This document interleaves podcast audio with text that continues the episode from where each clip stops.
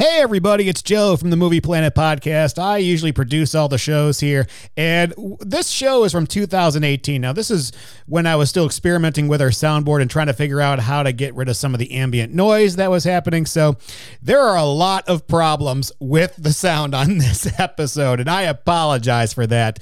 Obviously, you can tell when the newer episodes have come out and when the when it's an older episode. Uh, we are almost towards the end of all of our older episodes. We still got all the Evil Deads to do, but this is Poltergeist. We hope you enjoy it, but again, please excuse us for the sound issues, especially during the when the awards get it right, when the sound just starts to cut out completely and you miss some of the music stuff that's happening in the background. Other than that, hey, enjoy Poltergeist. Welcome to the Movie Planet Season 4, Episode 19. This week we're talking about Poltergeist from 1982.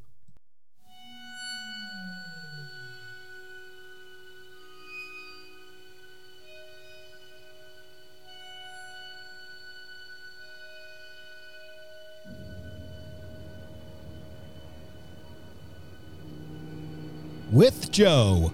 Think we'll spend the night downstairs. Oh, no. Wrong.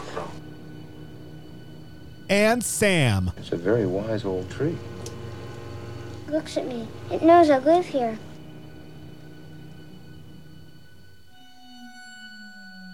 I'm your host, Joe, and with me today is the Freeling family to my beast, Sam. How are you, Sam? I'm good. Hanging in there today. Hanging in there. It was a late night, wasn't it? Very late night. Not by choice. No, no, no. It was more like the man told you to stay. Oh, the man. Yes. Well, this week I've no- I have nominated 1982's Poltergeist. I want to say I have because I know Sam would not uh, for the pantheon of horror movies. We'll get into that later. I just never saw the movie before. Well, okay, there you go. The horror movie pantheon is comprised of seven and only seven films. Currently, the seven with their average grades are as such Jaws with a perfect score of an A, The Exorcist with a perfect score of an A, It Chapter 1 from 2017 with a B, plus, The Cabin in the Woods in fourth with a B, plus, The Ring from 2002 with a B, and Mother with a C plus coming in at number six.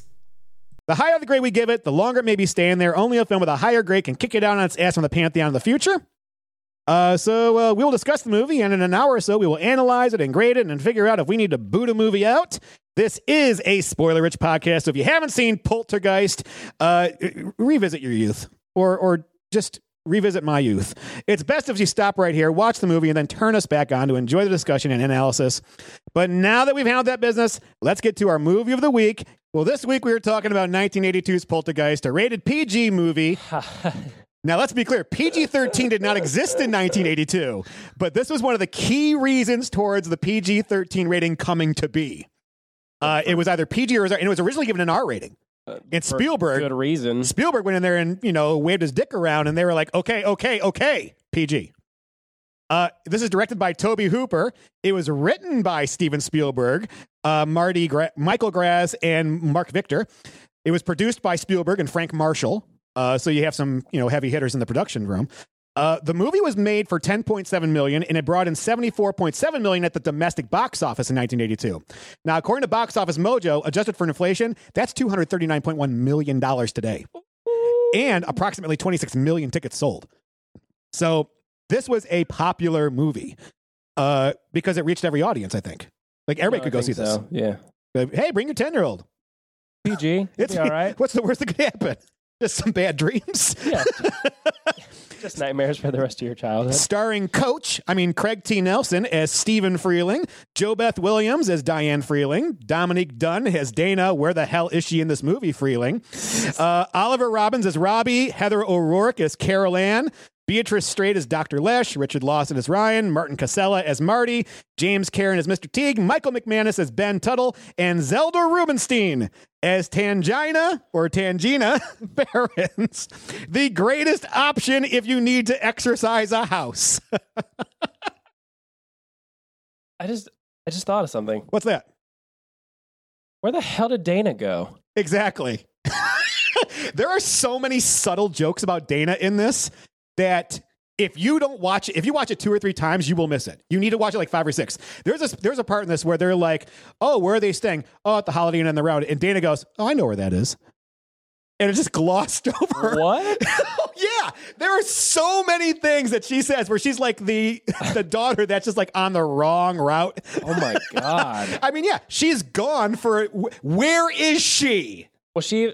Do the parents she even even, care? in the last? Was she in the last scene when they're walking through the hotel? Uh, yeah, she's with them in the final scene because she Bullshit. comes back, and when she comes back at the very end, that's right before the house goes up and they jump in the station I wagon. remember seeing her. Oh my gosh. Well, I've got I've got a theory behind it with it with the whole theme of Okay. family being together and all that stuff. Okay. But anyway, little making of the movie here. Let me cue a little music. Don't get on the set, get ready to shoot, and then ask for rewrites. Studios do this crap all the time, and they wonder why they end up with a shit movie. Smoke and mirrors, guys. Welcome to the movie factory. Movie? You know, I hate the word movie. I don't make movies, I make films. Okay, a clause in his contract with Universal Studios prevented Steven Spielberg from directing any other film while preparing E.T., which also came out at the same time. Time and Newsweek tagged the summer of 1982 the Spielberg summer because E.T. and Poltergeist were released a week apart in June. Dude, he was raking it in. Yeah. As such a marketable name, some began to question Spielberg's role during production. Suggestions that Spielberg had greater directorial influence than the credits suggested were aided by his comments, quote, Tobe isn't a take charge sort of guy. If a question was asked and an answer wasn't immediately forthcoming, I'd jump in and say what we could do. Tobe would nod agreement, and that became the process of collaboration. This sounds a lot like Return of the Jedi and Paul Marquand doing the movie, but it's actually George, George Lucas. Yeah. Uh, the Directors Guild of America, quote, opened an investigation into the question of whether or not Hooper's official credit was being denigrated by statements Spielberg had made, God. apparently claiming authorship. Co producer Frank Marshall told the Los Angeles Times that the creative force of the movie was Steven. Tobe was the director and was on the set every day. But Steven did the design for every storyboard and he was on the set every day except for three days when he was in Hawaii with George Lucas. Uh, however, Hooper stated that he, quote, did fully half of the sto- storyboards. Hooper sitting there just going, I'm a part of this, I I'm swear. this. I did stuff. I did things. I promise. And if you watch this movie, you can pretty much figure out what parts are Hooper and which parts are Spielberg. Yeah. Uh, the Hollywood Reporter printed an open letter from Spielberg to Hooper in the week of the film's release. So he says, Regrettably, some of the press has misunderstood the rather unique creative relationship which you and I shared throughout the making of Poltergeist. I enjoyed your openness in allowing me a wide berth for creative involvement.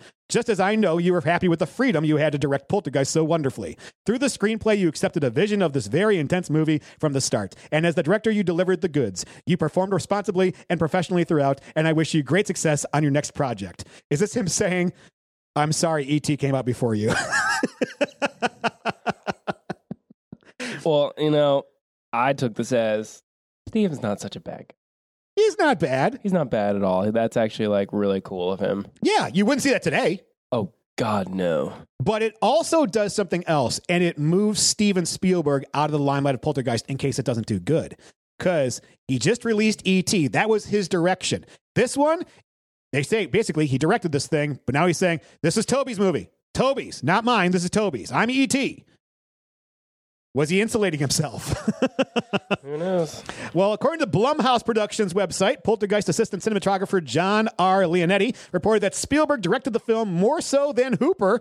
Uh, we're not going to get into that because we all know the effects there. But anyway, let's about effects. Special effects. Poltergeist was awarded with the BAFTA Award for Best Special Effects and was nominated for the Academy Award for Best Visual Effects, losing to Spielberg's E.T. See, when you're only on the if you're only on the set for all but three days, you're going to lose to 100% of the time. Still, I could get, I could watch more of some guy peeling off his face or a steak just crawling across this, the counter. Oh, that's good. or that big ass puppet that was in the doorway The blocking giant it. White skeletal thing. Yeah. You, you put more money into this thing, I bet that's even scarier. I mean, shit. For 1982, it looked damn good. Oh, yeah. It doesn't look bad now. It just looks hokey now. It just looks like 1982. It looks like 19. Okay. The music for Poltergeist was written by veteran composer Jerry Goldsmith. He wrote several times for the score during the lullaby, including the lullaby Carol Ann's theme to represent blissful suburban life and the young female protagonist, an elegant semi-religious melody for dealings of the souls caught between worlds, and several dissonant atonal blasts during moments of terror. And unfortunately, Goldsmith lost to John Williams for E.T. Should have had more cat calling of underage daughters. Poltergeist. The tagline should have been, "We're not E.T." Um, there's an alternate version of the Carol Ann theme that was played at the beginning of this show, which has lyrics. Thank God we never heard them. I'm sure it'd be a lot like the Superman theme for Lois, where that actually had lyrics. Did you ever hear that?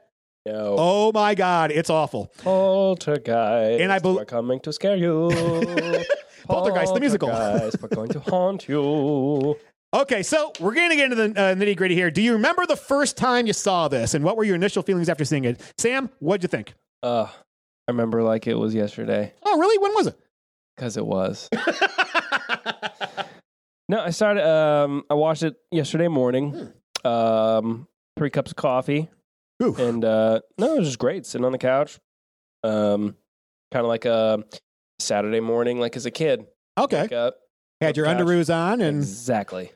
Sounds beautiful. Exactly. It was great. What a scene. Yeah. Um, I thought it was good. I just unfortunately, and well, we'll get into this Yeah. later, but this is a nostalgia piece, and I have no nostalgia of it. And that is a very interesting perspective. So And a completely honest one, also. You're not bullshitting here. Th- yeah, this no, is- no, no, no. Um, You're I, not going to be like, Oh, it's so good. God damn it! I hate that so much. there it is, 1355. No, this movie is very enjoyable. I just wish, like, as a kid, this w- this movie would have been like ten times better. Okay. It just doesn't hold up to twenty six year old Sam. Fair. And I've got something to say about that also, which is, it, it bolsters your point. Okay. Yeah. Uh, for me, I was at a fourth grade sleepover at my friend Jim Barnes' house. Funny thing about him, he's a writer in Hollywood. He worked on Gotham, he worked on Timeless, Falling Skies, Revolution, and Oh? Nikita. Oh Uh, yeah. Yeah. Uh, he rented that night at our sleepover Killer Klowns from Outer Space and Poltergeist. Poltergeist scared the hell out of me. I didn't sleep at all that night. Everyone fell asleep, and I played on his Nintendo all night, and this is the first time he's hearing about it. yeah, you know what happened in my fourth grade sleepover? what? Nightmare on Elm Street, New Nightmare. My brother was in second grade. wow. Did he see it? Yes. Oh, geez. Way to traumatize the child. I didn't do it. Who rented it? It was uh, You can't say it was your dad. no, no, no, no. We were uh, we were staying like Gatlinburg or something. A bit of a drive, and we stayed at some family friend, and their son was seventeen at the time. and we were just hanging out with him, Yeah. and he popped it in. Because he's 17. He doesn't know He's any better. seventeen. He didn't- didn't give a shit. Yeah. Like, oh, I'm gonna scar these kids for life. yeah, uh, my brother and I did not sleep for days Yeah. Because Freddy's gonna get you in your dream Yeah. and then skin you alive. Tends to do that. Uh, time for a summary. What is your summary of this movie in 10 words or less? Sam? 1982's Manifest Destiny, or or Americans doing to Indians what Americans do best. Funny you should say that. Native Americans are never mentioned once I thought in it was this an film. Indian burial ground. Is Nope. that Pet Sematary? Mm, Maybe it's not this movie. Everybody associates the Indian burial ground to this movie, but they never say that. They say it's just a cemetery. That's it. But since this movie, what happened was Poltergeist 2 had a very prominent Native American star in it. And people associated him because he was so good in it with this movie, and it became the Indian burial ground. It already. I mean, I guess so. Yeah. I mean, it's funny because that's our pop culture consciousness right now. Well, uh, that's, this is on Wikipedia. Why every horror film is built on Indian burial ground? They aren't. Seven horror movies that feature Indian burial grounds. Poltergeist is one of them. It's not though. It's it's just on a it's just on it's on a public cemetery. You only move the headstones. Yeah. You only move the headstones. I had no idea that Indian burial grounds had a whole bunch of headstones hanging around. They didn't. Man, Wikipedia is full of Indian burial grounds, like five times. They- it even says lifts Indian chief. He when a okay. It even says this: when he takes an Indian chief's skull, a poltergeist invades the Griffin's home. What movie is This this? is Wikipedia for you. Wait, what poltergeist movie is it? 2015 or 1982? Okay, the headline is Poltergeist 1982, and then it zooms down to Poltergeist 2006 Family Guy episode. Aha! okay, on to Okay, well, I never watched the movie, and I always heard Indian Burial Ground anytime anybody described this movie, so it already jumped to my brain. okay.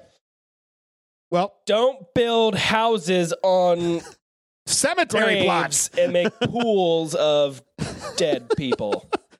Uh, that's one of the best twists in this movie is though is that when they're like, "Oh, we're going to build right here. What are you gonna do with the bodies? Oh, we'll just you know move them over." And then they find out, well, you're already living on one. Wait, what? okay, uh, here we go. Synopsis.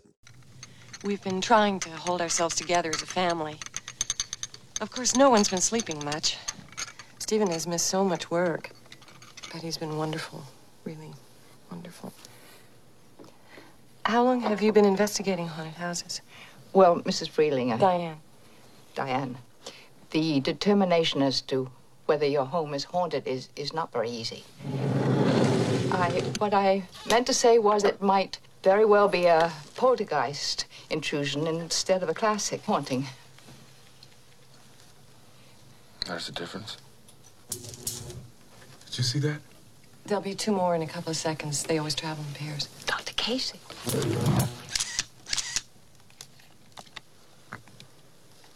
Gotta be quicker than that around here. It's electrical. You can, you can smell the charge. You were saying about poltergeist? Poltergeist are usually associated with an individual. Hauntings seem to be connected with an area. A house, usually. Poltergeist disturbances are of fairly short duration, perhaps a couple of months.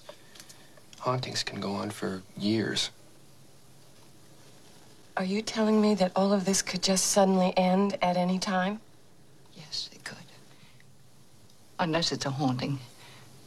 But hauntings don't usually revolve around living people. Then we don't have much time, Dr. Lesh, because my daughter is alive somewhere inside this house. In the suburban housing development of Cuesta Verde, Hey, California. wait, wait, wait, wait. What's your summary? Don't oh, jump my- ahead. oh, I'm sorry. Uh, never build houses on cemeteries without moving the bodies first.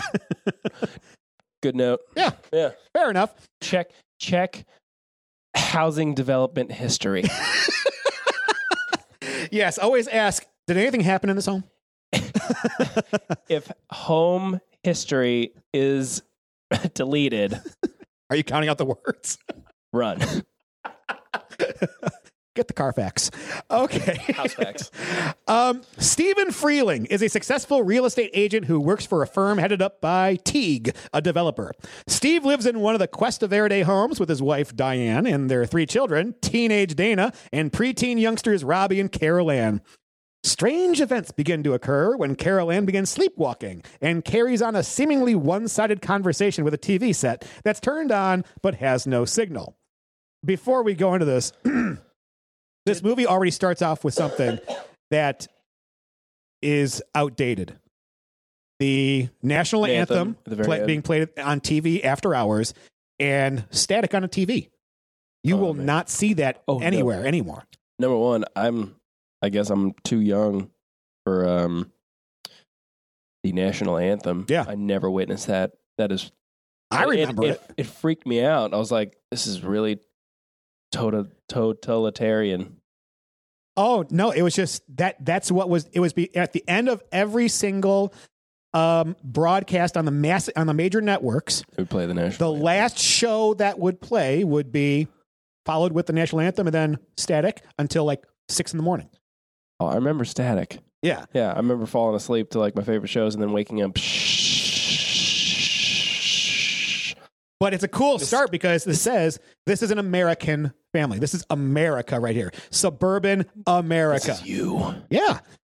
Okay, so Shit, I didn't even need to see this movie, and Static scared the shit out of me. oh, it's not fun. Yeah. Well, we've seen static in horror movies today, and it never follows with good E- things. But even as a kid, I never saw anything with Static before. Oh, Like, okay. I remember that just like just freaking me out. I think my brother has a noise can a, a, a noise canceller at night or a noisemaker at night to sleep Oh, to, yeah, white and his is white noise.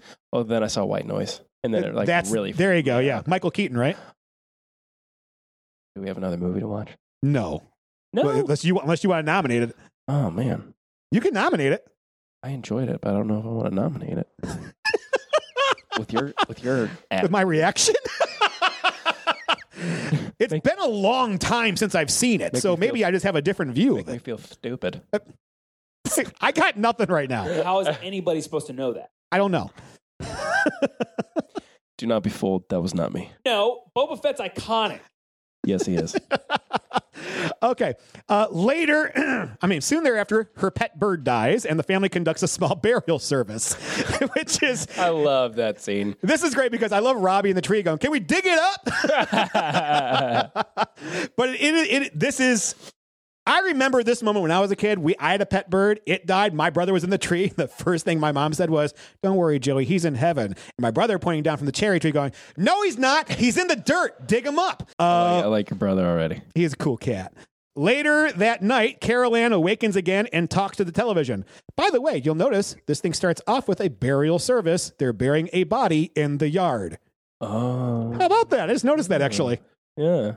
I just had an aha moment. Joining the party. Hmm, kind of nice. Uh, as the family wakes up, I'm sorry. Later that night, Carol Ann awakens again and talks to the television, and the family walks in and is going, going What is she doing? Uh, while a spectral manifestation erupts from the television screen and enters the walls, causing an earthquake that only the Freelings feel. As the family wakes up, Carol Ann mysteriously announces They're here. in a very manly voice. I'm sick. I, I just can't. They're here. Yeah, there you go. which became, I believe, the tagline for every poster for Poltergeist. And I think it is in the top 100 most quotable lines of a movie ever. They're here. Hmm. That, along with This House is Clean, which I know I have said at least 10 times a year. This house is clean. and you have to say it like her, too. She's so annoying. oh, she's great. No, she's not. The next morning, glasses inexplicably break at breakfast and forks bend by themselves. I love Robbie sitting there eating, going, going to the fork like, what the hell is this? Do not bend the spoon. When Diane asks Carol Ann who she meant when she said, they're here, she answers, the TV people. At first, the ghosts play harmless tricks and amuse the mother, including moving and stacking the kitchen table chairs. I don't think she was amused by that. She was not amused by that, but I love that they were having fun with the sliding floor. Yeah, that was great. They're like, watch her go, watch her go. Put her on the X. Yes. Uh, Diane and Carol Ann discover an area in the kitchen where an, Supernatural curling. Where an unseen force. They even have a little circle where it stops. so the poltergeists are Canadian. an unseen force will pull anything, including people, across the floor. Of course, Diane must convince Steve that night by showing him. He then announces that nobody's going to the kitchen until I know what's happening. Which can we just talk about the parents in this? They are such hippy dippy parents They're in a yuppie cool. suburbia. They're smoking pot at night. During a terrible thunderstorm, a gnarled tree outside the kids' bedroom window suddenly comes to life and grabs Robbie. Now, what I love about this is this is how I learned how to time thunderstorms. Oh yeah. When you hear the thunder, you count. And if it gets if the space in between each thunderclap gets longer, it's moving away. If it gets shorter, it's moving closer. And that's how I learned how to do it, this movie. So every time there's a thunderstorm, I'm always counting now. One, two, three. Yeah, wha- um, it was some cartoon I saw as a kid, like one of those um, after school ends or after like after your class ends, and Mhm. there's like there's just enough time to watch like an episode of something. Yeah. that's what it was from. okay. It was just like flooding through my head. Oh. It's like you can count how like per second is like per, per mile. the tree crashes through the window, grabs the Evil Dead. grabs Robbie and starts to eat Robbie, which, first of all, the tree outside the window isn't so much a tree, it looks like a dead piece of wood. It's, yeah, it's, it's, pretty gnarly. it's lacking leaves. What, Oh, I just said it's pretty gnarly. dude? said gnarled tree. Oh, oh, sorry. Uh, ah, hey, Joel did the same to me the other night. He was like, "Hey, the force of something." I was like, "We were talking about Star Wars." He's gonna say, "Get it? Force." Huh? uh, however, this tree destruction is merely a distraction used by the ghosts to get Carol Ann's parents to leave her alone. Using a force like a wind tunnel, they take Carol Ann through her bedroom closet into their dimension. Steve rescues Robbie, and the family believes that a tornado caused the trouble until they realize that they can't find Carol Ann. They search the entire house, including the pit, for the new swimming pool until Robbie hears Carol Ann through the TV. And this kid is freaking out justifiably, but I love it. You see their silhouette of the mom and the son sitting there, and you go, Carol Ann, And you see the TV in the background, and they both turn their heads towards it. And you're just like, what, the hell happened here? Shortly after, by the way, Dana is nowhere to be found at this point. She must be sleeping Probably over at at the somebody's house. They're like the construction workers, they see her and they're like, hey, baby. Hey, what's up, finger. baby? Yeah. like, Macarena, and then whwa. That's the last time we see her. Oh my gosh, it's probably These parents really just don't care. They're, now, granted, they're being distracted by their two younger ones. yeah. Well, Maybe she's she's going to she's being sleepover. yeah. Well, Dana's being distracted by three workers. Yeah. Uh, Steve meets with a small group of parapsychologists from UC Irvine, stating that, quote, we just want you to find our little girl. Dr. Lesh, Ryan, and Marty are awestruck by the manifestations they witness. And now we know where uh, movies like The Conjuring got their ghost whisperers from. Yep. Uh, it was this right here. You have an older woman and two younger people working under her. You see this trope in almost every haunting movie today. Insidious. Even the, the, the Conjuring movies, Conjuring. it's it's the couple, but essentially what you got. um, Paranormal activity. Uh, no, that's not in there. Don't they bring somebody in? Well, they bring an older gentleman in, who's a who's a demonologist. Oh, well, they've still brought somebody in. It's so good. I, I know you hate that movie, but I love it. Paranormal? Yeah. Oh no, it scared the shit out of me. Okay, well, I'm a big PA fan, so maybe we'll do that franchise at some point. No. Oh yes. No, why are you going to make me do that? Oh, because Oh. the other ones are underratedly good. Oh, they're good. I know. I just don't want to go through that shit. The only one I hate is PA2 because there was too much waiting around. Oh, interesting. I thought Yeah. PA2 was scary as hell. Oh well, that's why we should do this and stop No. whispering into the mic. No, I just don't want to do it. It's scary. okay. Uh, he opens the door. Steve shows them the things that they've never seen before seen. He opens the door to the children's room to reveal toys and other objects flying around by themselves and disembodied laughing voices reverberating throughout the room.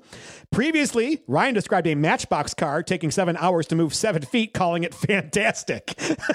and I love it. They're walking to the door. He goes, Well, we once saw this. And he goes, Well, Wait till you see this. He opens the door and it's like a tsunami of toys Yes. flying around. Oh my gosh, it's such a cool effect, and I love the the, the action toy running up and you know, and it just oh, kind yeah, of no, the scampers off The Hulk and um, whatever he's riding on.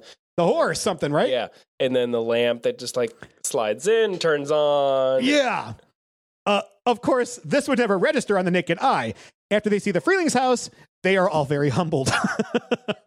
and it's kind of funny because you get a point, you get you get an idea that they've been living with this for maybe a week or two before Yeah, they got just, there. They're just used to it. and they're so like Exhausted. dead to exhaustion with it. and everybody else kind of freaking out for the first time. And they're just kind of like, guys, don't worry. Th- th- This is normal. This is what we're used to. Yeah. Uh, over coffee and a coffee urn that moves by itself. The parapsychologist explained to the Freelings the difference between a poltergeist and a haunting. They determined that indeed it is a poltergeist they are experiencing. This is important because nobody knew what a poltergeist was before this movie. It was never mentioned in the American zeitgeist. It's just they had named it poltergeist. It's a scary sounding word, but they uh-huh. had to have this moment to differentiate from a haunting. But in the end of this movie, one, we don't know what the manifestation is, and two, we still don't know if this is a haunting or not. Sure. They're just thinking it's a poltergeist. Yeah. Uh, the group witnesses several paranormal episodes where they hear Carol Ann talking to Diane through the TV, see spirits, and hear the pounding footsteps of some terrible force, which subsequently injures Marty. Marty also suffers a terrifying hallucination where he seems to tear off his own face. Can we talk about this, please? when you first saw this last n- yesterday, what did you think when you saw this scene? This movie is not PG. I was just, I, honestly, I was just laughing. Um, I was like, oh my God, Steven Spielberg, this was his idea. awesome. It's like, this is like the face melting off Mhm. of Indiana Jones, but times 10.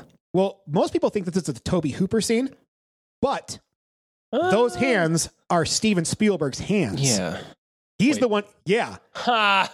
He went on set. He goes, "This is because they had to have the dummy there." Yeah. And he was like, "The only way this is going to work is if we have somebody behind it doing it." And they got like several extras to try it out. He goes, "This isn't working. Here, Tobe, l- use my hands." And so it's Steven Spielberg's hands that are grabbing the face off of him.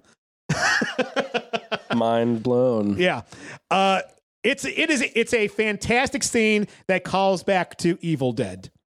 That's an Evil Dead like scene. Oh, for sure. How? T- and, but here's the thing. I think Evil Dead was 83, wasn't it? I thought it was 79. Um, Evil Dead 1981. 81. So this is a year after Evil Dead. So this is Spielberg and Tobe Hooper saying, we're going to take what Evil Dead did and show you what we can do it on a budget, on a better budget. Yeah. Yeah. And it looks and with a PG good. rating. It looks good. Oh, yeah. Yeah. No, if I, if I saw this as a kid, I would have been like freaking out. Today, that's CGI Oh, yeah. or be- much better special effects. You get Greg Nicotero in there to do this. It's probably look fantastic, Walking Dead style. God. Uh, by the way, Greg Nicotero, Nicotero worked on Army of Darkness. Anyway, um, let's see. The parapsycholo- uh, leave, with the exception of Ryan admitting they need more help. Shaken and overwhelmed, Dana leaves to stay with her friends. Okay, now she's leaving. Uh, she- she's going to stay with her friends. We don't. They don't care who. She's gone. By the way, why not send Robbie? Oh, they do. They send Robbie to his grandmother's house for his safety. But he's coming back. Uh, He'll be back. Yeah. Later that day, Steve has a conversation with his boss, Teague, about a new housing project going up. They talk about how Steve's company has built over cemeteries in the past, even where the Freelings live now. Wh- Whenever, and I love it. Karma's a bitch, ain't it? You didn't move the bodies? you just moved the headstones. Whenever the company needed land to build on or expand housing communities, they just moved the cemeteries, coffins, headstones, and all. They didn't move the coffins, did they? In this uh, for their development.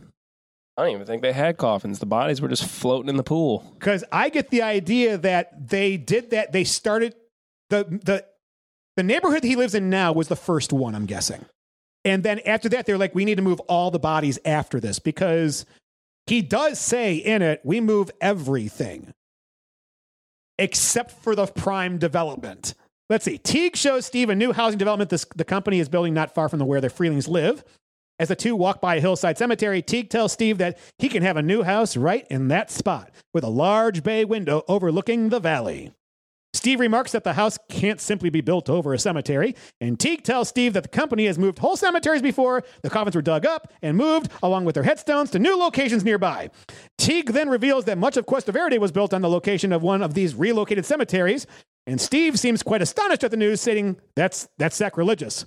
He and he's exhausted, telling him that he looks like he hasn't taken a shower in weeks, which I don't know how I'd feel about taking a shower in this house. Hell no. Uh, when the parapsychologists psychologists return, they bring a spiritual medium with them because they're out of options. and they bring the smallest woman ever on screen, Tangina Barrons, a tiny woman who uses her psychic sensitivity to ascertain facts about the disturbances. And I love that immediately. Craig T. Nelson, Steve, who has seen all sorts of weird shit, can't buy into this. and he's like, I didn't answer her. She didn't she didn't hear me. and she calls from the top of the stairs, I did. I don't like being tested. And you're like, she's for real. I know you are not a fan of Tangina when she first shows up on the scene. What were your first impressions when you saw her? This bitch is annoying. That- that- that's not. It's only F bombs I do. Oh, Yeah. okay. All right, free rein. yeah, it's only okay. F bombs. Um, no, I've never liked this woman's No. voice. It's just I don't know. Nails I on a chalkboard, do you? Yeah, exactly. I just find her so annoying. There's not much else to say. Okay. I, Um, I and personally. I thought that you know, like I haven't seen this movie before, so Yeah. I thought, oh, this is the part where the ghosts like are really pissed off now, Mhm. and they weren't. No, So I was like, oh, it's almost I'm like so bored right now. it's almost like I'll they. be honest, I was very bored this entire movie. Let- Let's. It, it's. Uh, well, I'll talk about that later as to why. Yeah. For me, when I first saw her, the first thing I thought was, "Damn, she's small," and then I understood why. Bitch in the Return of the Jedi as an Ewok. I understood why as I grew up, and that was you need someone so diminutive, so tiny, to be the thing that they the ghosts stop for. Like It's a good- She it's a clearly good has a presence. She clearly has a presence, and they don't know what the hell it is because she's just this tiny thing walking around their fabulous. house. Yes, this fabulous Southern lady. Uh, uh, but I do like the fact that they're like out of options. They're like, bring this kook in, and it works. I want to make a callback to like other horror movies, but I can't because this is what set the president. But you can has set the because it could have other this movies could have improved the on it. bar. But this, but here's the thing: it started the bar. But if others movies improved it, what movies improved it? I mean, The Conjuring. Yeah, that's an improving of this. It's literally the dad like this is horseshit. Mhm. Okay, whatever. If you think this is gonna work, go for it. Yeah, in '82 this works. In 2018 it wouldn't because we've seen so many other better Versions of that. in iterations of it that I get people who want to give credit to what this movie was. It's the godfather of this whole idea. But that doesn't mean it's better. No. It just means it was the It was- inception of it. Uh, there is a difference. People hold that stuff in high regards, like, "Oh, you can't, you can't say that this is better than." Yes, you can. Yes, you can. You can. It is. It's been improved. It's done. Yeah. Um. So we go on here. Uh, Tangina tells them that Carol Ann is alive and in this house. According to Tangina, the spirits haunting the home have left this life but have not gone into the spectral light. Light. They are they are stuck in between dimensions, watching their loved ones grow up, but feeling alone, causing them to feel lonely and even angry. A premise I can buy into. A nightmare that they can never awake from. Yes. Sounds horrible. what? That sounds horrible.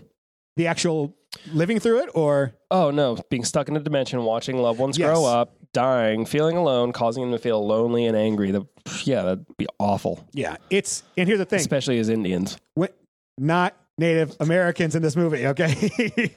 uh, only, f- okay, Carol Ann was born in the house and has strongest connection to it. Only five years old, she gives off her own life force that is as bright as the light. It distracts and confuses the spirits who think Carol Ann is their salvation. Hence, they have taken her. Which, when you put all that on the table, you get it. Oh yeah, no, You get ex- it. execution is great. Yeah. However, Tangina However. also warns everyone that a malevolent spirit also exists in the next dimension. It likes the it likes that the spirits are confused and lost, and uses Carol Ann as a distraction so they cannot move on into the light. Tangina says, quote, it lies to her and tells her things only a child can understand. To her, it is simply another child. To us, it is the, beast. devil. They realize the entrance to the other dimension is to the children's bedroom closet. Ugh. Because if they think they're going to creep out a child more, it's what's in the closet. What's in their closet? Think of every fear a child has. This movie says we're throwing them all in. Stuff under the bed, in the closet, Mhm. that damn puppet in the corner. All you're missing is a basement. Yeah. Which, well, we get that in swimming pool. Swimming pool goes below the house then. Maybe no. I was gonna say maybe like All the torn down buildings or like I don't know. I don't know either. Snuck on a construction site once and it was kind of weird. I'm, But- pulling, I'm pulling things out of my ass right now. I know you are. By tying a rope around a live person who can enter and presumably exit the other side with enough time to grab Carol Ann, they could bring her back. Tangina intends to be the one to go into the light, but Diane insists, saying that Carol Ann will only come to her mother. With the rope around her waist, Diane goes into the portal, and Tangina coaxes the agonized spirits away from Carol Ann to the real light. While Tangina is in her trance like state telling the lost spirits to cross over into the light, Steve panics and pulls on the rope, meeting the beast face to face. And this, I give you it. Yep. Uh, Diane falls through the living room, ceiling clutching Carol Ann and bearing new streaks of gray hair, presumably from fright. Both Diane and Carol Ann are also co- covered in ectoplasm. Ghostbusters! After Steve revives both of them in the upstairs bathtub, Tangina pronounces that this house is clean, but it's not. Nay. Uh, when I when I grew up and I watched this part, I didn't like it because I didn't understand how can you go into something you don't know the way out of. And then I understood it after several viewings afterwards what it was all about. And you need the mother because this is about family, and her closest connection is the mother. Yep. Uh, she wouldn't know who Tangina is if she walked in. She'd be like, "Well, you- you're creepy looking too." but I do like the the the back and forth they have, which is you know Tangina going, "I'm gonna go, I'm gonna go." She goes, "I'm gonna go," and she goes, "Yeah, you go." but I also like the fact that they test it out first. In new movies, they wouldn't test it out. They Oh, would no, just you jump in. test it. They throw the tennis balls in and they pop out, and the guy at the bounce going, "Damn, that works." but today's audiences would not wait for that. They'd be like, "No, just jump in, Jump do in. it, come Let's out." do this. Unfortunately, though the spirits have seemingly moved on, the beast hasn't and wants revenge. They're packing up the house. They're getting out of there. Nobody knows where Dana is still. no, no one's thought to get her. And we've never seen Robbie return. He's just there now. Uh, so th- that means that they went to basically call grandma up and say, hey, bring Robbie back. We're moving. Hey, it's safe. But they didn't call Dana's friends to call her over. Maybe they couldn't get a hold of her because she wasn't at her friends. She was hooking up in a Holiday Inn. On their final night in the house, Steve leaves Diane alone with the children so he can go and talk to Teague, who presumably is trying to get Steve to reconsider leaving. While Robbie and Carol Ann are getting ready for bed, Robbie's clown doll comes to life and pulls him under the bed. I hate you. I hate you. I hate you. Oh my God. And I love this scene so much just because I never had a clown doll, but I remember seeing this at Jim's house and going, I, I, I, I don't, I don't like clowns. I, I don't like them. And many have said that this movie is what started the fear of clowns. Uh, because I'm trying to think of a movie before this that had clowns in it that was frightening, and I can't think of one. So yeah, it pulls him under the bed. Diane, relaxing in the master bedroom, hears her son's screaming voice. It came out three years after this movie. Yeah, but not before. No. Yeah, so Diane, relaxing in the master bedroom, hears her son's screaming voice and tries to investigate, but is pulled against the wall and ceiling by an unseen force. Do you think this is where uh, uh, Wes Craven got his Nightmare on Elm Street scene from? I was about to make that. Oh, you were? Yeah, no, because that that scene has stuck with me. Skin the cat. yep. That's uh that's stuck with me to this day. Oh, okay. uh, when let's see, Robbie manages to rip the clown doll to pieces, but a strange mouth-like portal that looks like a vagina appears in Carol Ann's closet and attempts to suck the children in. Diane tries to get her son and daughter, but runs into the beast itself in the form of a snarling skeletal demon. It blocks Carol Ann's and Robbie's door and lunges at her, causing her to fall down the stairs without a helmet. Diane runs to the backyard to seek help from her next door neighbors, leaving the kids upstairs, uh, but slips into the freshly dug swimming pool. A rainstorm has filled it with rain and mud, and as Diane tries to escape, coffins begin erupting from the earth, releasing skeletal corpses into the pool. Fun fact about this those are real skeletons. Spielberg What? got real skeletons for this scene. I'm sorry. What? yes. How is that legal? It's 1982. Nobody cares. uh, yeah, real skeletons there. And also, the shot of her running down the hallway, the zoom lens shot, Yeah. looks awesome. Oh my god! Hold on. I'm gonna just look at these real skeletons one more time. Her neighbors hear the commotion and arrive to help Diane out of the pool, but they refuse to enter the house with its windows now blazing with ghostly energy. Diane runs back into the house alone to get Robbie and Carol Ann. She finds Carol Ann and Robbie barely able to fight the energy that tries to suck them into the portal. You're seeing it right now, aren't you? Yeah, those are like. There's no way they like m- did makeup on those Nope. things. they literally just got bodies. Apparently, JoBeth Williams was not happy about that. Well, no shit. Yeah. Oh my gosh. Uh, it which kind of makes you wonder because I believe Raiders of the Lost Ark happened after this, right? Was Raiders a Spielberg produced movie? That was directed. They, I thought Lucas directed Raiders, Oh yeah, um, Lucas. Um, but they were both producers on it, weren't they? yes. So Raiders, there's a scene where is it in Raiders of the Lost Ark where the the woman gets you know surrounded by the skeletons? Raiders of the Lost Ark is a 1981 American action adventure film directed by Steven Spielberg. Okay, so did he use real skeletons in that movie also? Hold on. So Raiders On of the Lost Ark. Here we go. She finds Carol Ann and Robbie barely able to fight the energy that tries to suck them into the portal. They dangle from their bed frames, hanging on only by their hands while their feet sway toward the closet door. Diane manages to pull them to safety and they run from the house. Coffins and bodies begin exploding out of the ground throughout the house.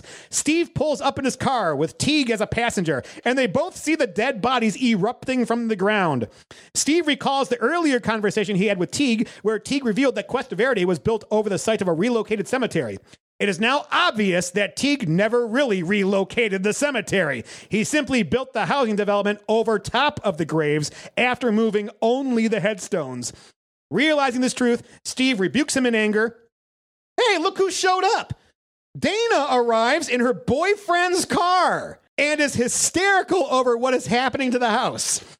She wasn't at a friend's house.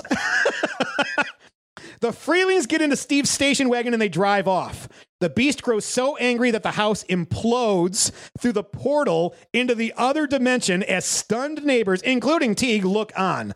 The weary family checks into a hotel for the night, and not wishing to tempt fate, Steve pushes the television set outside the room. I honestly thought he was going to throw the win like through the window. And that would have made it too much of a comedy, but Yeah, and that's the end of the movie. According to the good people at Rotten Tomatoes, it has a tomato meter reading of 88%. That's 49 fresh reviews and 7 rotten. The critics on average gave this film a 7.2 out of 10. Uh, I think it's fair. It's it's not fair. It's it's fair It's around there. above above fair for me. But Okay. Uh, the audience score, which is the average rating the audience gave this film, is a 3.4 out of 5, with 78% agreeing it's a 3 or higher. The 3.4 out of 5, what is that? It's a 6.8 out of 10? very fair. around there. Did the awards get it right? Well, let me play a little music here for this. Welcome. Well, at the Academy Awards, unfortunately, it was against E.T., and E.T. won everything that Poltergeist was up for. So, not the Academy Awards. At the Golden Globes, it got nothing. And at, but then we got the Saturn Awards. The, this is our the science fiction, fantasy, and horror films. They know what they're talking about. Yep. Uh, it was nominated for Best Actress with JoBeth Williams. Uh, some woman named Sandahl Bergman from Conan the Barbarian won. I'm looking her up right now. All right.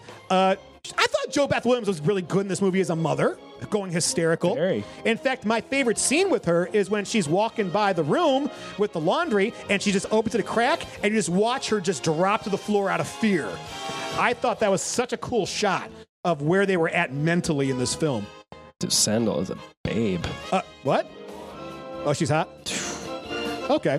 Um, the next movie was nominated for was Best Director. Um, oh my lord. Yeah. There's reasons Conan is great. You know what? She looks like someone that could be cast in Norseman. Yes. Uh, Best Director, Nicholas Meyer won for Star Trek 2, Hell yeah. which I got a feeling that if. And, and funny thing, Steven Spielberg was nominated and Tobe The Hooper was Road nominated for Warrior Poltergeist. and Blade Runner were up against that. Good lord. yeah, for Best Director, that's a Rogues Gallery of Greatness in 82. Damn, I don't agree with that. You, you don't you don't think Star Trek 2 should have won? It's the best Star Trek. It's the best Star Trek, but damn, you got some heavy hitters in this. Yeah. Uh, best horror film, Poltergeist won. But you had a problem with this because it beat out another favorite of yours, The Thing. The thing. What do you think? Do you think they got it right, or do you think The Thing should have won based on where we're at now? Which one has has lasted longer? Do you think? Oh, the thing. To me. Oh, see, I think because I never has. watched Poltergeist. Okay, but you'd heard enough references to Poltergeist. No, Really? no. Oh, I've only met like three other people who've actually watched this movie. Poltergeist? Yeah. Oh, all your friends are your age, though. That makes sense. Yeah, I get it. but they watched the thing, The new one or the old one? the old one. It's a classic. It's No, they're both they're both great No, you- classics. You make a own good right. point, though. You make a good point. The thing translates better today because there's no technology in it, really. This movie has technology that's all outdated. And it's harder to get audiences. And it, it still hold, but it still holds up as scary. The problem with the but the thing the thing doesn't have any follow up. The thing was a thing, The thing doesn't have any follow up movies. The, it doesn't need it, it has a prequel with Mary Elizabeth Winstead. which is great. Uh, but the Poltergeist movie, I think what killed this movie overall in the consciousness of people as it went on was it had two, one, one arguably okay sequel, and a third one which was just god awful. mean, And it's because of like- that, it was deteriorating nonstop through the sub- Friday the culture. Thirteenth and Halloween and exactly Hellraiser. Hellraiser, that's the perfect example. Has Mhm. one great movie, and then the rest are like, mm, I'll probably never watch these ever again. Yeah. Uh, best makeup went to Poltergeist. Uh, it beat out any of those that you can see that beat out Conan the Barbarian, Forbidden World, Star Trek II, House Where Evil Dwells. Yeah. Best music, Best hair would go to uh, Wrath of Khan. yes. Best chest plate, Best chest, Conan. No, chest. Best chest, Conan Barbarian. it won best music. Oh, no, I'm sorry. John Williams won best music for E.T. John Williams. Yeah. Poltergeist, John Jerry Goldsmith, what it must have come in second place. It's the only other one I can think of that's memorable. Uh, best supporting actress went to Zelda Rubinstein. Uh, Tangina, she beat out e- uh, Elliot's mom in E.T. Not a very notable performance. It's a great performance, but nothing By the I- mom or by by the mom. Okay. But I also can't stand Zelda, so anything would have been better than that. So that's it. And from now on with these movies, we're going to be doing the Saturn Awards with them. You know, just because they at least give makes horror sense. their, their due. I mean, the Academy, they think Get Out's a horror film. So That's funny. it's a thriller. Uh, okay, now in the year 2018, what'd you think after watching this film? Sam? All right. I will give it credit where credit is due. This movie is super well thought out from writing to storyboard to execution. It's great. Yeah. It works. It's awesome. It takes me back to the 80s in a family, every like everything's family, um, very American family, kind of suburbia kind of thing. PG my ass. Are you saying that this should have been G or R?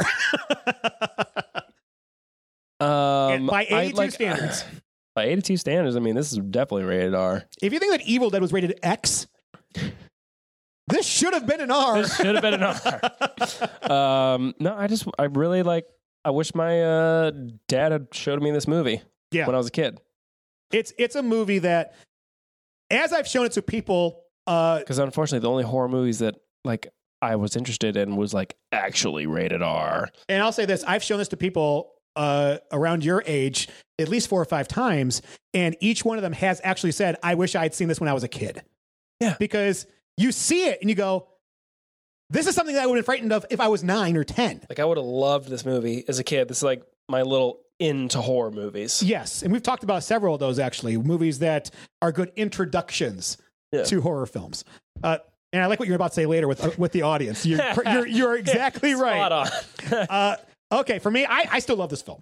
Uh, I, it, I, not all the special effects hold up, but it is still very smart in its spookiness. Uh, all right, on to our next segment titled Top Three, Bottom Three. This is where we pick our top three things we love or scenes that we like in this movie. And then we choose three things that make us want to scream our heads off. Let's start with the top three. Sam, what are your top three things you want to highlight in this movie? All right. Um, clearly set the standard for a lot of ghost movies. Um, the face ripping scene was awesome. um, I did not think, like, you know, I, I saw it was P- rated PG. I was like, okay, how bad can it be? And they just totally went with it. And it was awesome. In fact, that it's Steven Spielberg's hands. That's even better. Yeah. Um, they used real skeletons. Are you kidding me? that, that's that's now my number one. is that they they actually got away with that?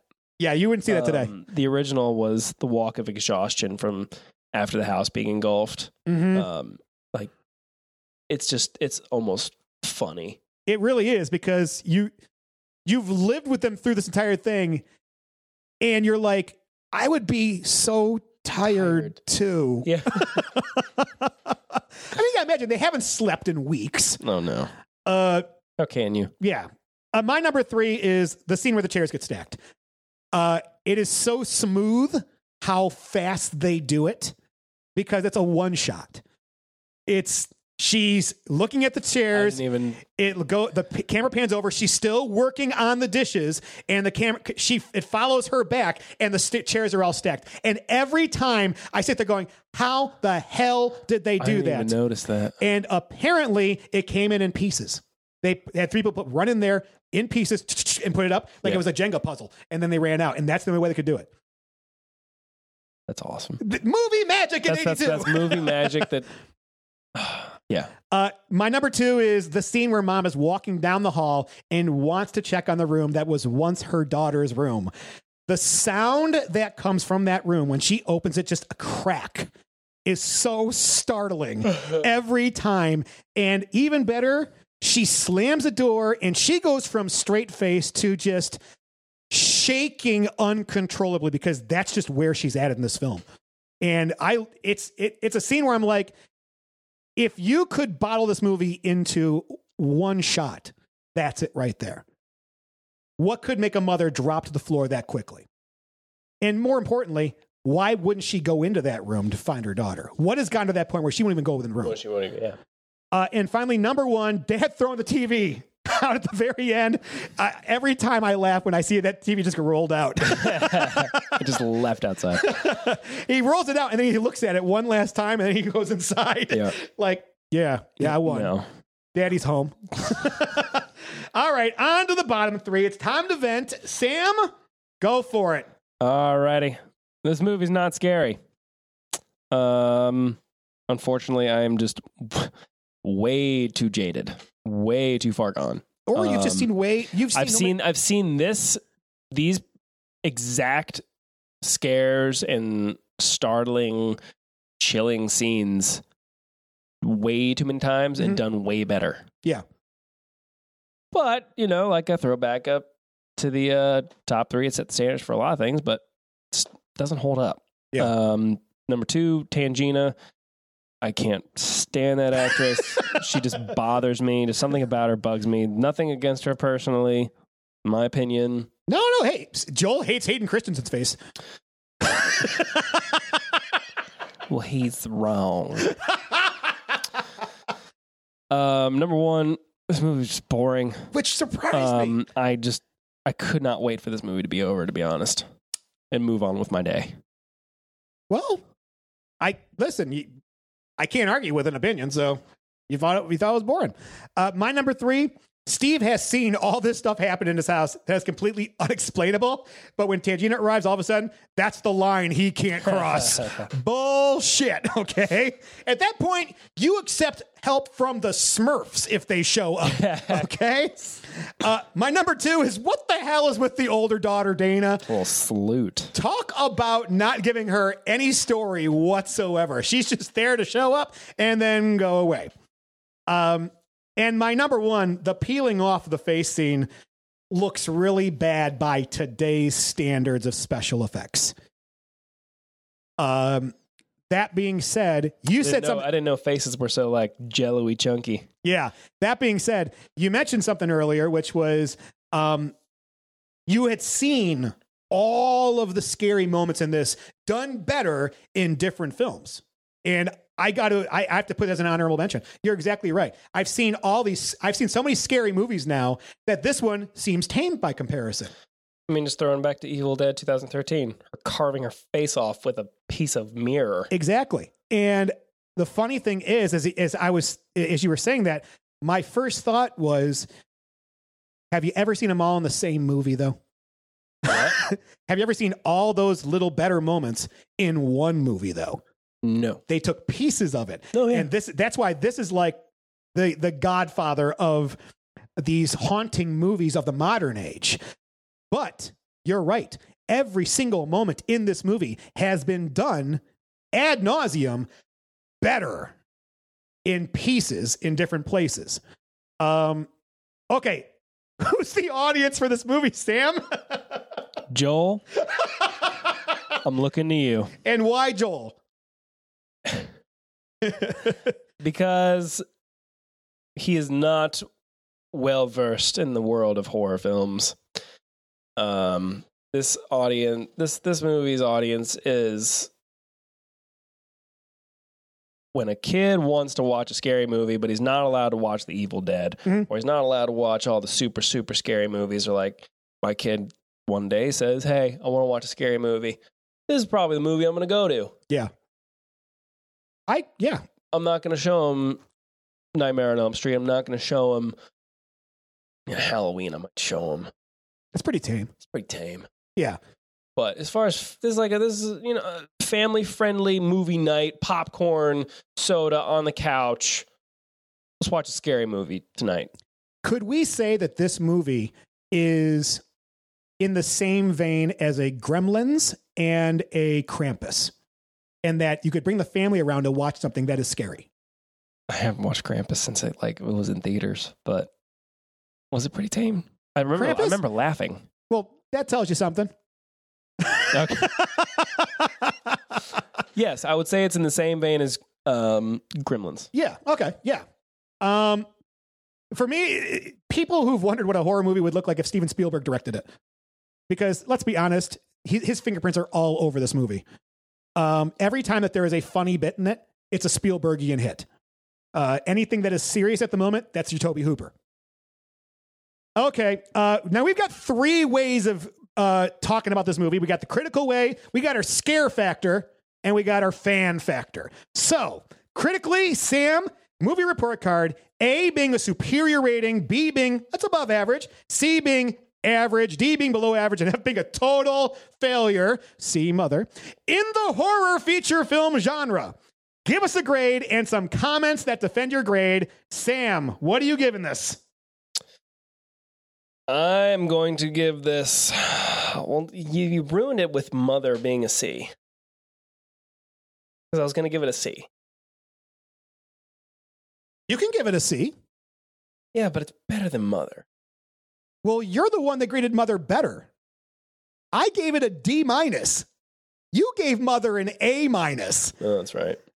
Don't blame me for this.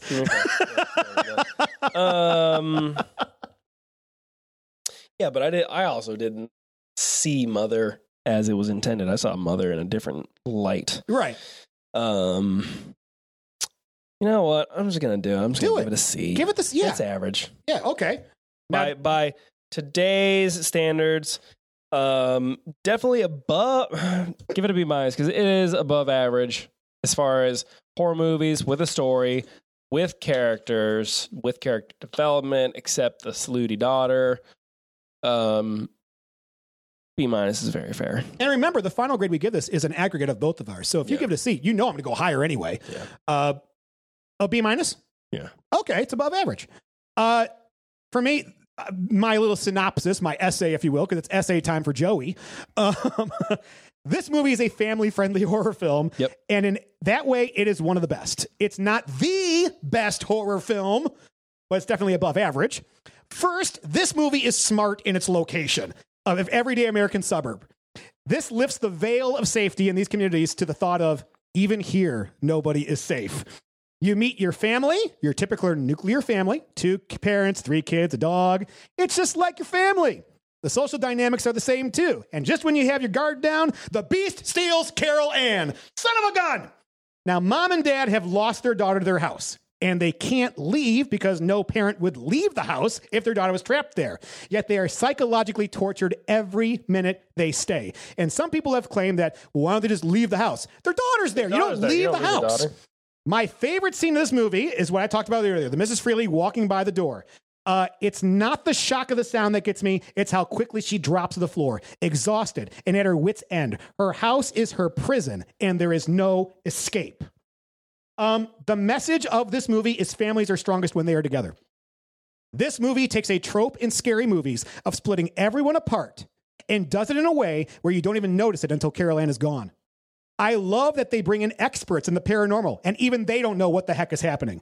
But there's something very subtle that happens that brings the overall message home. This family isn't truly out of the woods until Dana returns back home. And they all get in the station wagon. That is when the family is fully intact again, and that's when the scares end. There's only two other movies I can think of that pull off the same level of haunting as Poltergeist the Amityville Horror and The Conjuring. Amityville is more serious and has more family dynamics. The Conjuring is frightening to most people who see it. Poltergeist is somewhere in between. It's a pretty perfect scary movie and is a classic in every sense of the genre. So the grade I'm giving this is nicked by the special effects being dated and the main plot device, the static television, not being relatable to today's audiences. It has turned this film into a period piece. And when viewed in that way, it actually makes up for the lack of scares because you view it as what was scary then, hmm. as opposed to challenging the fears of people today. However, everything else around the effects, the story, the acting, the technical specs like lighting and the sound effects make you forget about them pretty quick. In my eyes, this is a must see, but it hasn't aged as well as The Exorcist or Jaws. So I'm giving this a B plus. Yeah.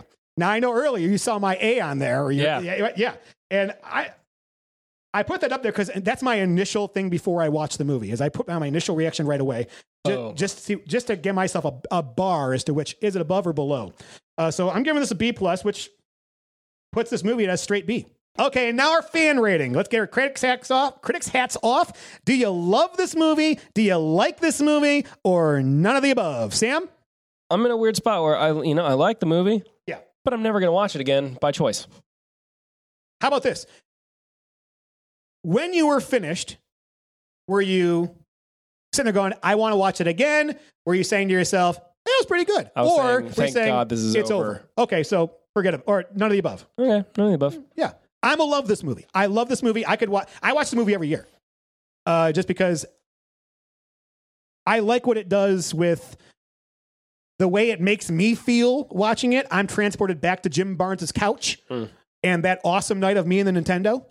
Uh, and how I, I remember I was so scared to get off the couch and ask the parents, Can I go somewhere else? Because I can't watch this. This is freaking me out. That's how scary it was to me. And I didn't have a clown in my room. I didn't have an unsafe house or anything. I I lived in a house in the middle of suburbia. And that's what scared me at, the end when I look back. So I'm gonna love this movie. Uh, but yeah, so there you go.